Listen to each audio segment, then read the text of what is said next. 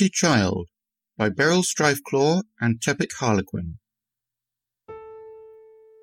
Christmas was tomorrow morning, and Market Square in Clockhaven was full of festive yet frantic shoppers trying to beat the looming deadline.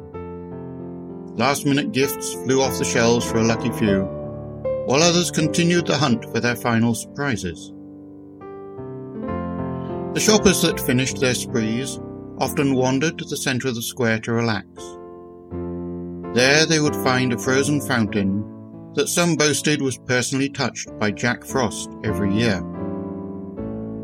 The pristine sight sparked the wonder of the populace, and decorative snowman competitions were held annually. Carolers gathered around the caricatures to share their merry melodies while audiences admired the decorations. Happy children and parents greeted neighbors, and family as the spirit of Christmas visited them.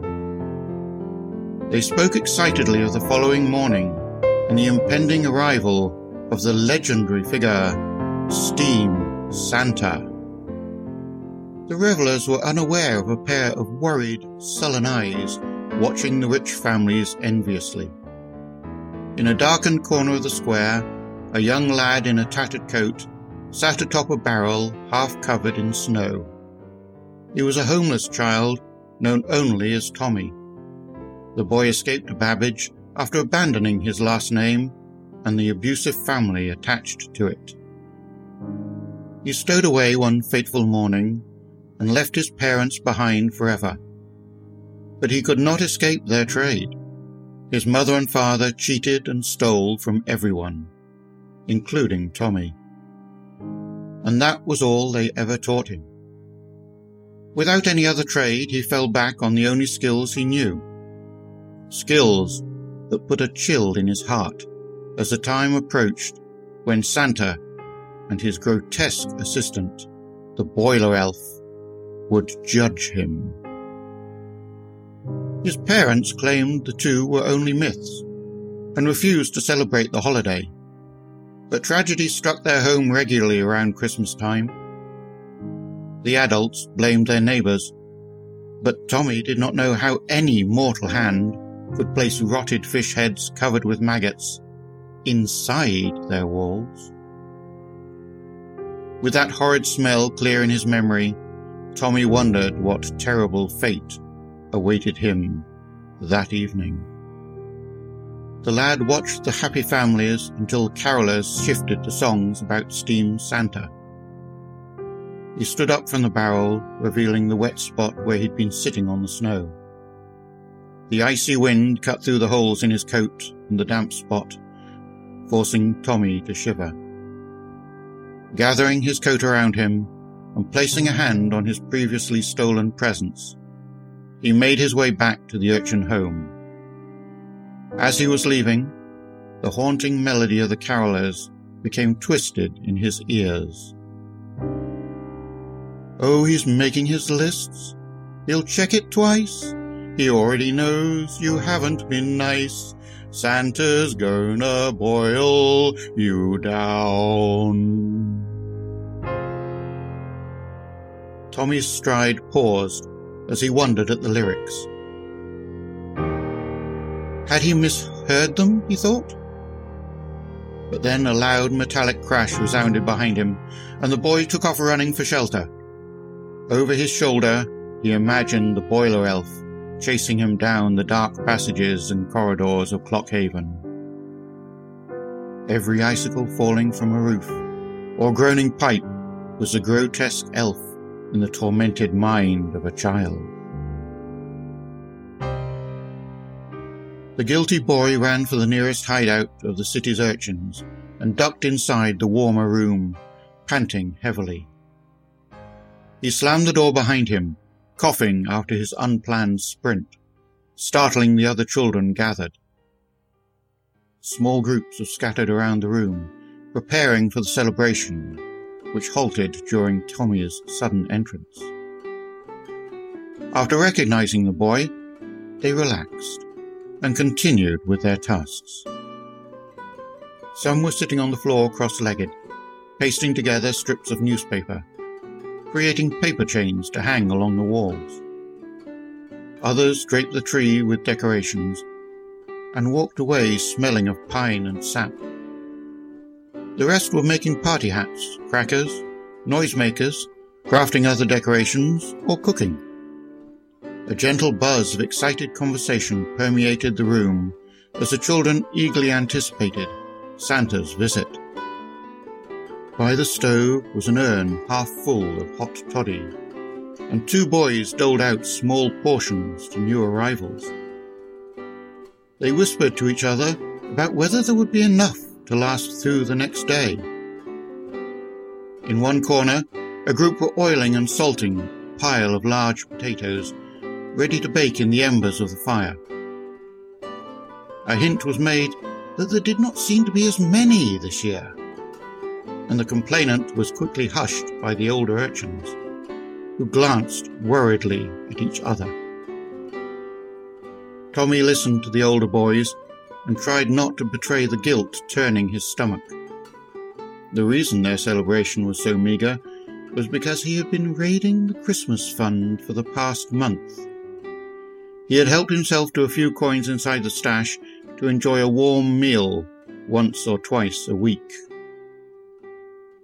A dark haired lad bustled up to Tommy with a tin cup of hot punch and a mince pie fresh from the oven. The treat smelled inviting, and the warmth began to dismiss his desperate flight minutes before. As he accepted his share, the door banged open behind him. The boy jumped, imagining the bony fingers of the boiler elf coming to clutch and drag him out into the darkness. His nerves settled when a young lass entered the hideout, blowing on her hands. She was soon given a cup and a pie to fight the cold. Tommy and the urchin girl sat down to enjoy the first of the season's fare. The girl enjoyed her drink, letting out a contented sigh as it warmed her from the inside. Tommy sipped the rich smelling toddy but instead of being hot and sweet, it tasted like cold castor oil, bitter and slimy. He coughed up the nasty liquid and glanced down at the mug in surprise. Steam rose off the liquid, and the aroma was soothing and alcoholic.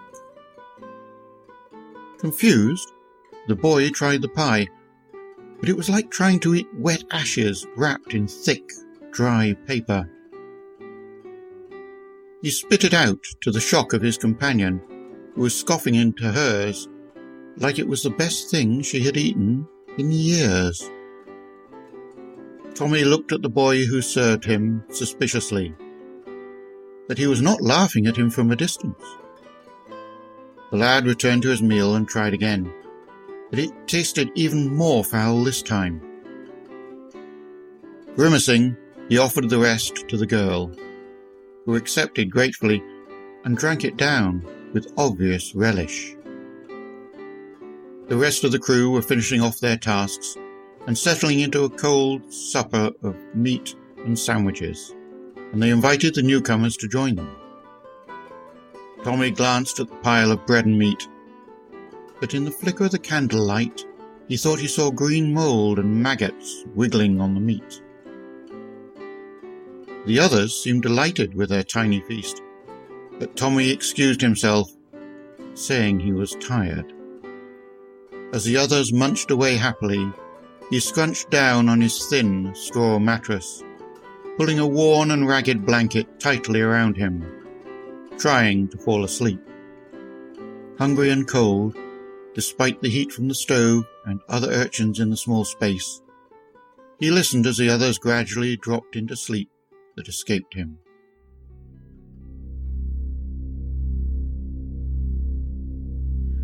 As the moon rose, he tossed and turned, the hours passing slowly like coal barges down by the docks. Each sound jerked him awake. Was that the sound of a stealthy foot coming to steal him off with a clawed hand? Or a rat in the walls? He began to regret all of his crimes since coming to the city. When he first arrived that spring to New Babbage, he swiped an apple hidden in the bag of a young girl. A few days later, he pocketed a prized penknife, sending a young boy into a hysterical fit. It had been a gift from Steam Santa, and Tommy comforted his peer for its loss while it was hidden in his own back pocket. He held the same penknife now, but feared what worse fate awaited him if he were to try to use it. In one corner of the room, the youngest boys were trying to settle down for the evening. Like Tommy, they feared their misdeeds would be uncovered by the boiler elf. Several of the older boys quietly reassured them the elf understood urchins sometimes had to break the rules. The elf and Santa would not punish urchins for doing what was necessary to survive. The children quieted, appeased at the older boy's words, and gradually allowed the Sandman to claim them. Tommy heard the reassurances, but he could take no comfort from them. The other urchins had survived by stealing and cheating adults, but Tommy had not discriminated. He stole from children and even his closest friends and allies. Eventually, even his own fears could not keep him awake, and he dozed off, but not into the dreamless rest of the innocent. He was running through a twisted version of the city, with narrower, darker back alleys that he did not recognize. The few lights illuminated nothing but frightening shadows and slippery cobbles under his feet, turned like marbles throwing him off balance. Behind him was a steady, heavy step of the boiler elf, slow and sure, never getting quicker or slower. No matter how fast he ran, how many times he dodged and sprinted a new direction, the footfalls were gaining on him. He turned into a corridor, but the end was bricked over.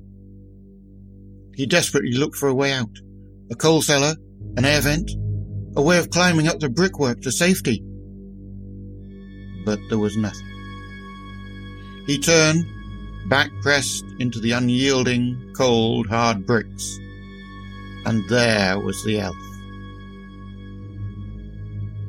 He was huge, menacing, with a wicked smile of sharp teeth and eyes that glowed like hot coals.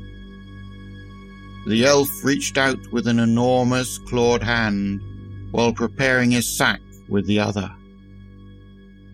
Tommy panicked as he reached into his pockets for the stolen penknife, his last and only defense. It was not there. When he removed his hands, he found his wrists were shackled together. Helpless and screaming wordlessly, Tommy backed into the corner, but iron, strong, cold fingers dug into his flesh, and the boy was lifted. He begged the elf to let him go, but the toothy grin only became more pronounced. The lad was thrown head first into the waiting sack, but instead of hitting the bottom and cracking his head on the cobbles below, the urchin fell spinning in darkness. A sickly light flew upwards towards him, and as he passed into its weak illumination, he saw two huge, evilly grinning figures. His parents, cackling at him, jabbing their fingers, tormenting him. Then he was past, tumbling through utter blackness for what felt like forever. A faint light to one side, and he saw a young girl sitting on the pavement, searching through her bag fruitlessly for the apple she knew had to be there, before resigning herself to another night of hunger.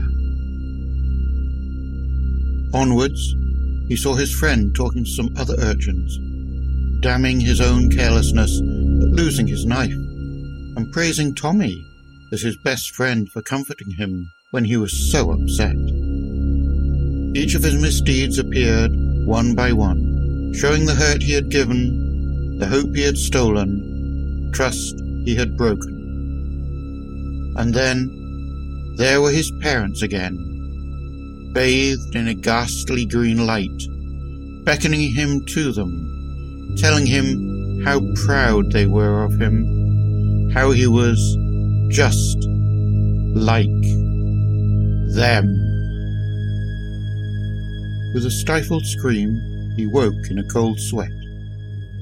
The room, in the early hours of the morning, was hot and muggy. He could hear the small noises made by the urchins sleeping around him, the glow from the stove casting a warm light across the scene. He looked at the bulging stocking propped against his straw bed, a stocking he had not hung up the night before, but which he instinctively knew was his own. Gingerly he reached out and picked it up. It was heavy, cold, and extruded an air of horror. With trepidation, he opened it and gazed down at the contents. His face drained of colour. He gulped and closed it up again. Crossing to the stove, he lifted the lid and dropped the stocking in, where it hissed and steamed, a dark green glowing steam, with a smell Tommy thought must be from hell, before vanishing in a ball of flame. Tommy returned to his bed exhausted, falling asleep almost instantly, with just enough time to vow to himself that the next year would be different.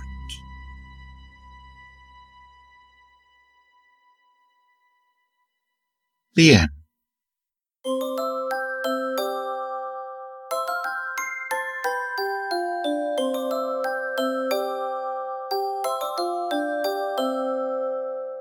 Greetings and Merry Christmas. McKnight Cul-de-sac here. Today, I would like to share another Christmas song unique to the city-state of New Babbage. Everyone in New Babbage knows about Steam Santa, how he flies through the air in his steam-powered sleigh every Christmas Eve, delivering gifts to the citizens of New Babbage. They also know Steam Santa's assistant and chief engineer, the Boiler Elf. The boiler elf is not an especially cheerful or friendly creature, but he has a very important skill. He knows when someone is telling the truth, and when they are not. When Steam Santa asks you if you have been good, Boiler Elf listens, and he will determine using his special truth sense whether you deserve a Christmas gift or not.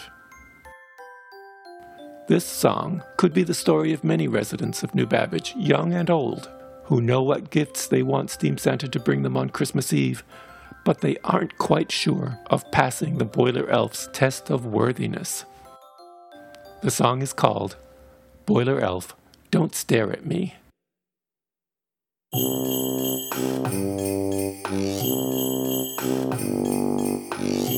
Santa says ho ho ho.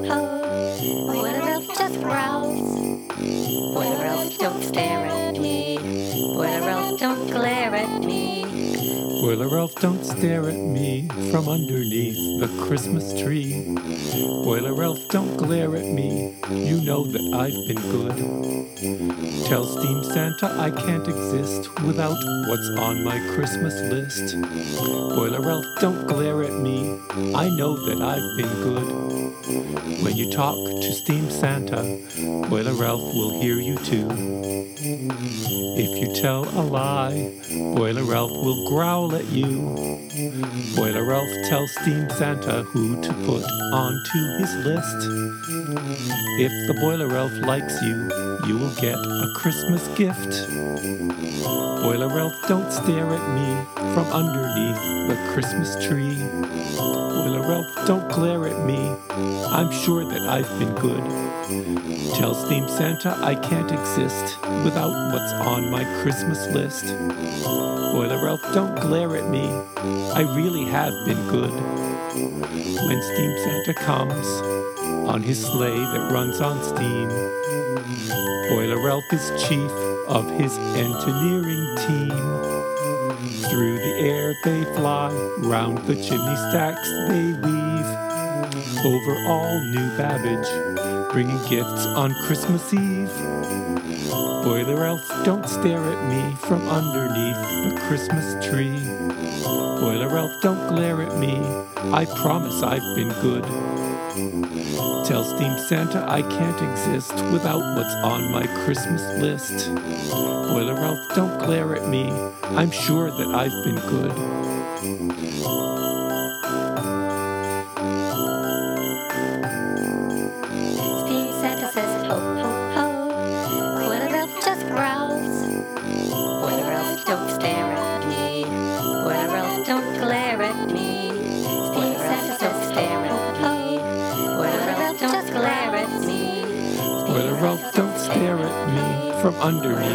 Christmas tree.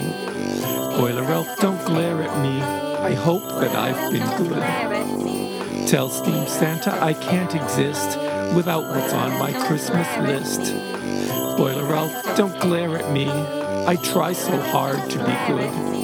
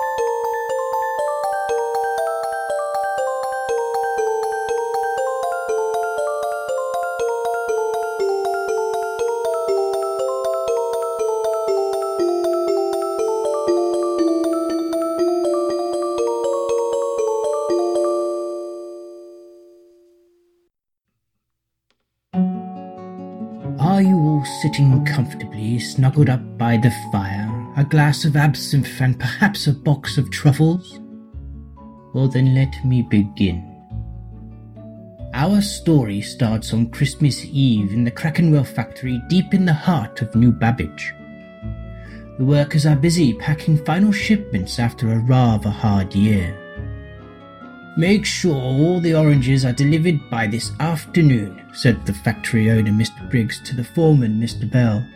And I'm expecting Mrs. December to arrive later, bringing decorations for the Christmas gathering, so help her with whatever she requests.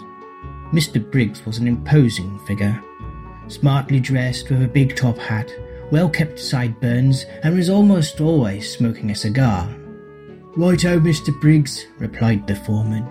The workers, especially the younger ones, are really looking forward to this year's Christmas gathering. Yes, well, said Mr. Briggs with a frown. With all the mechanical failures we've had this year, I was almost at a mind to cancel the celebrations completely. Tis true, sir, said Mr. Bell, shaking his head. The gremlins did cause much disruption this year. Gremlin poppycock, Mr. Bell, groaned Mr. Briggs. With bills for mechanical maintenance biting at our profits, I'll have no choice but to cut the workforce. Suddenly there was a substantial crashing sound from across the room, causing the foreman and factory owner to turn startled. Laying on the ground, surrounded by broken crates and rolling bottles of blacking oil, was a young Tompkins, rubbing his sore bare feet. The short, scruffy, brown-haired boy was probably the youngest employed at the factory, and for this reason was often referred to as Tiny Tompkins. Tompkins yet again, groaned Mr. Briggs. It seems whatever task I put you to, you prove unable to accomplish without some sort of disruption. Tompkins quickly stood up and started to gather the broken pieces of crate, while the other older children laughed and pointed at the small boy. Oi! shouted Mr. Bell. That's enough. You still have much work to be done, or do you wish to work through Christmas? Yes, quite, mumbled Mr. Briggs, turning back to the foreman. That Tompkins shall be the first to go, bless his heart for trying, but the boy is dreadfully inept. And the rest of the workers do tease the lad, agreed Mr. Bell. He's just not good at anything. The two men turned to watch as Tiny Tompkins struggled to pick up the mess he had made. Later that morning, young Tompkins was giving sweeping duty on the spinning mule floor, a rather simple task as the older boys gathered wastegate under the great clanking spinning mules. Suddenly there was an almighty clanking sound as a small metal cog appeared to drop from the ceiling and bounced about the cotton spinning machines. The boys under the machine looked up in sudden fear of some sort of catastrophic failure of the spinning mule that would result in their bodies being squished, split, impaled, or perhaps worse. And oh, there could be worse. To their and Tompkins' shock, they managed to glimpse the buttocks and legs of a very small grey creature, trying to wriggle through a gap in the ceiling. Look! A gremlin! yelled one of the boys, quickly throwing his scraping tool at the exposed miniature rear end, hitting the creature hard, causing it to yelp before finally disappearing through the gap in the ceiling. Them blighters, said the boy as Tompkins looked up confused. They's always trying to wreck things. They're little goblins, said another boy. They are mean and evil and just go round breaking everything. Tompkins looked up at the gap in the ceiling, considering the older boy's words. By mid afternoon, everyone was soon winding down for the preparations ahead of the Christmas gathering, while the local old mad woman, Mrs. December, had gone round handing out fresh oranges to each worker. Tompkins had never had an orange before, and so decided to save it for later, when he was free from his chores. He rubbed the fruit on his sleeve before placing it in his jacket. The final job of the day was to carry the last of the crates of blacking oil down to the wagons to be transported to Port Babbage the following morning. No! yelled one of the older boys as Tompkins struggled to lift up the crate. You are too small and you'll break something. Tompkins was suddenly surrounded by a group of older children and felt rather threatened. The last thing we need is you causing trouble, continued the boy. In fact, let's put you in a place where you'll do no trouble. What you say, lads? And before Tompkins could protest, the bigger children had grabbed the boy and carried him across the room to the big sliding cellar door. But this was no ordinary cellar. In fact, the cellar was an old medieval crypt that the factory was built on and occasionally stored supplies in. And as Tompkins was thrown down the old steps into the darkness, fear filled his heart. For it was generally believed by all the workers that this crypt was haunted by the ghost of a mad scientist who started the great fire of old Babbage. It was even said that the mummified remains of three holy knights would rise from the crypt and devour the flesh of unsuspecting street urchins.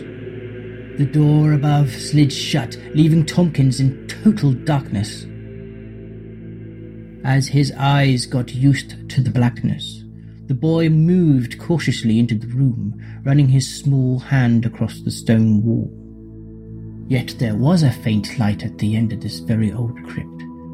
Tompkins rubbed his arms in the cold air and carefully placed one set of toes in front of the other as he approached the source of this light.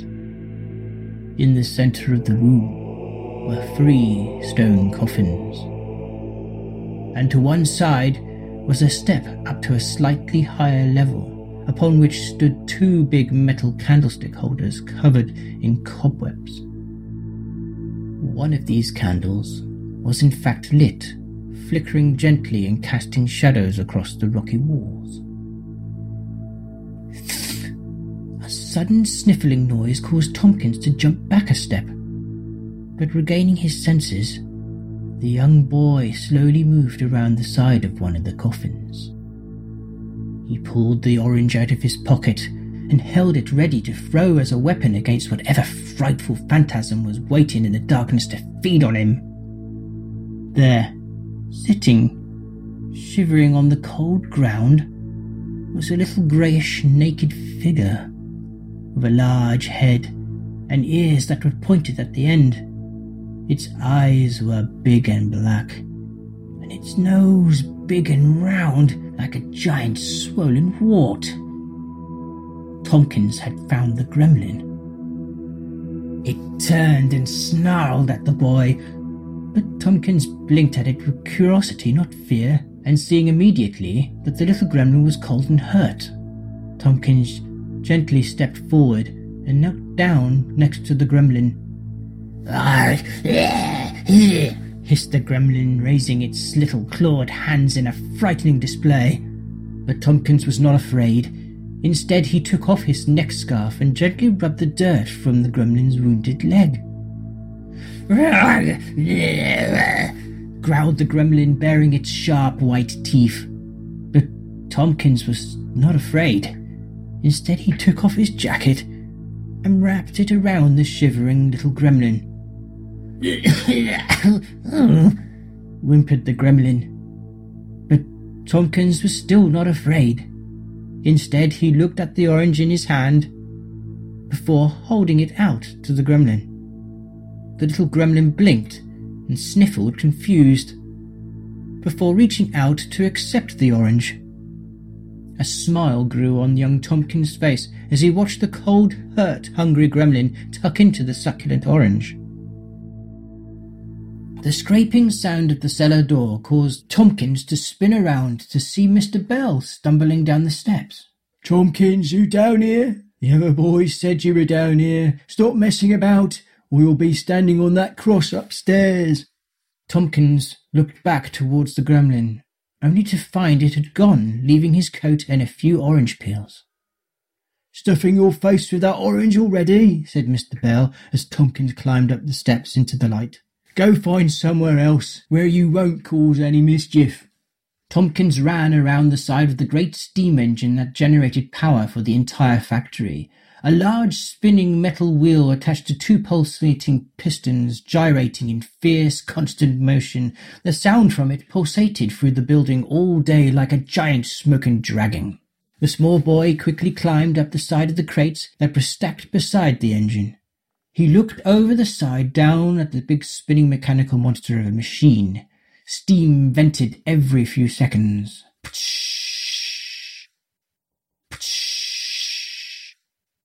Meanwhile, Mrs. December was busy setting up the tables and green leaf garland decorations all over the factory. Food was being placed on the tables, and barrels of Brunel beer were being cracked open for the Christmas gathering.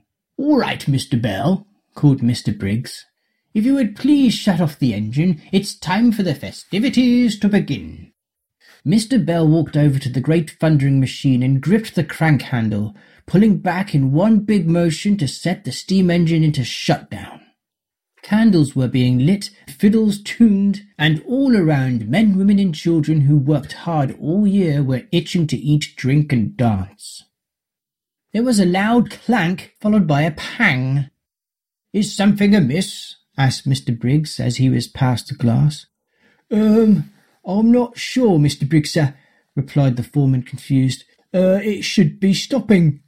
The people in the room watched as instead of slowing down to halt, the great steam engine appeared to start speeding up. What's going on? Why is it not stopping? asked Mr. Briggs with concern. She's speeding up, sir, replied Mr. Bell, pulling the crank handle again and again. The engine's out of control. The giant metal wheel span and span, faster and faster. Steam started to vent with increasing frequency and in larger plumes. High above the engine, Tomkin had a perfect view as the two pistons side by side speeded up, between which the boy noticed two little greyish gremlin feet squeezing through under the engine's central compartment. What? asked Mr. Briggs. What do you mean out of control? What does this mean? Sir, if we don't stop her, she'll explode, shouted Mr. Bell. The whole factory will go up in flames. By the great builder, gasped Mr. Briggs. All right, all right, everyone out. Get out of the factory immediately, this instant. It's too late, sir, shouted Mr. Bell, falling back as a vent of steam erupted from the expanding piping with a screeching scream. Amongst all the commotion, Tomkins had stood to his feet on top of the towering stack of crates and leapt out over the raging steam engine. No, boy, cried Mr. Bell as he noticed Tompkins fall from above and disappear down between the stomping pistons, fearing the boy had just jumped to his death. But landing on his bare feet in the central compartment, Tompkins immediately felt the heat of the metal beneath, as around him steam bellowed and mechanical components turned and span. Ahead of him was the gremlin, smiling at him, holding a metal tube. The gremlin gestured for Tomkins to come closer, then placed the metal component in the boy's hand. Tomkins looked confused and on seeing this, the gremlin tapped the boy's nose three times before pointing at a section of the inner engine and miming a few actions. A smile appeared on Tomkins' face as he suddenly realized what the gremlin was trying to show him. Leaning forward, the boy reached into the gap with the metal tube and twisted it into place, just as the gremlin had shown him. There was a sudden loud clank and the whole engine shuddered and shaked. I don't believe it, gasped Mr. Bell. She's slowing down. By the great builder, she's slowing down. Everyone remaining in the factory watched as the great steam engine slowed to a gasping stop. I do not understand, said Mr. Bell with joy. I was sure she was going to explode any second. What about Tomkins? said Mr. Briggs, regaining his composure. Uh, send for a physician immediately. A scruffy mop of brown hair appeared over the edge of the engine, followed by the sooty, dirty face of the smallest worker in Crackenwell factory. To Tomkins? gasped Mr. Bell. By Jove, you're alive! Tomkins climbed over the now silent and still machinery to drop on the ground in front of the crowd gathered in the room. We surely thought you'd been crushed, lad, continued Mr. Bell. Well, blow me down with a blunderbuss. It was you who fixed the engine, wasn't it, you little blighter? Just as Mr. Bell asked his question, young Tomkins spotted the gremlin on the other side of the room, sneakily opening the cellar door. It turned briefly and winked at the boy with a cheeky grin before dropping out of sight. Tompkins then turned his attention back to the foreman and nodded. We'll all be, said Mr. Bell, grabbing Tompkins into a hug before lifting him high up on his shoulder. We has a hero here and this boy, saved us all this Christmas. The gathering crowd cheered and danced, and the music was played as the hero Tomkins was held above, with a delightfully beaming grin on his little face. And so it was young Tomkins became a mascot of sorts to the Crackenwell factory. Whenever anything appeared to break down or malfunction mysteriously, Tomkins was sent in and somehow would always manage to fix it, and in turn becoming the most valued employee of the Crackenwell factory. So be mindful of young Tompkins' tale. Be kind to one and all this Christmas, and all year round, for beneficial friendships can come from the most unlikeliest of acquaintance